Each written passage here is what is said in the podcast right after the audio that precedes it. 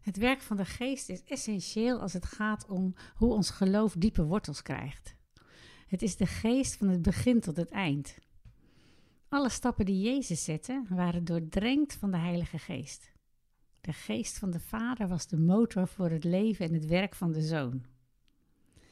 Johannes de Doper die voorspelde dat Jezus mensen zou dopen met de Heilige Geest. En dat werd vervuld met Pinksteren. We worden veranderd naar Jezus beeld door de Geest.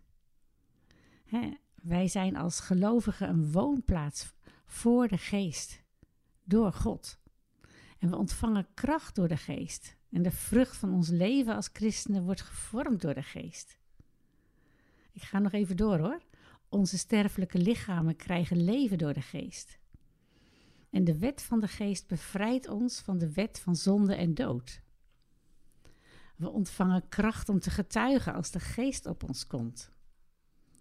Elke gelovige wordt geleid door de Geest. Sterker nog, als we de Geest niet hebben, kunnen we niet eens geloven. Nou, wat ik net vertelde, dat is een optelsom van Bijbelteksten die klip en klaar laten zien hoe de Geest in ons leven is, zoals die ook in het leven van Jezus was. En hoe werkt de Geest dan in het leven van een gelovige? De Geest kan zoiets vaags lijken, hè? maar hè, de Geest van God heeft oneindige bronnen. En een van de grote uitdagingen is dat we die op een diepe laag opzoeken. En, en velen van ons, en misschien jij ook en ik ook, proberen dingen te doen die je niet zou doen als je door de geest geleid werd. Of je probeert dingen te doen in eigen kracht in plaats van in zijn kracht. Herken je dat?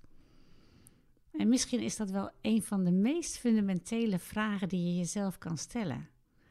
In wiens kracht doe ik wat ik doe?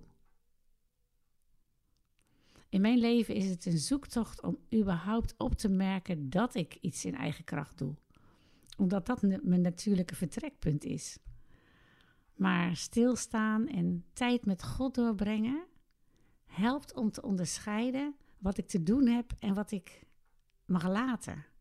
Herken je dat? Dat dat zo'n ja, zo'n zoektocht is, maar wat echt kan helpen om in je kracht te komen en de dingen te doen waarvan je weet, maar dit past bij mij en dit heeft God voor mij. En dan ga je zoveel meer ontspannen leven als je in die stroom terechtkomt. En het is een weg van steeds opnieuw afstemmen.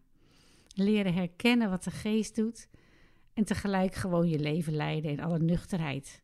En geloven dat de geest in je werkt. En Heer, zo uh, bidden we dat u laat zien hoe u mij wilt gebruiken en hoe ik gebruik kan maken van uw oneindige bronnen. Vul mij met uw geest. Ik heb meer van u nodig. En laat me zien waar ik mijn eigen spoor trek en trek me op uw spoor, zodat ik ook vandaag tot zegen kan zijn voor mezelf en anderen. Amen.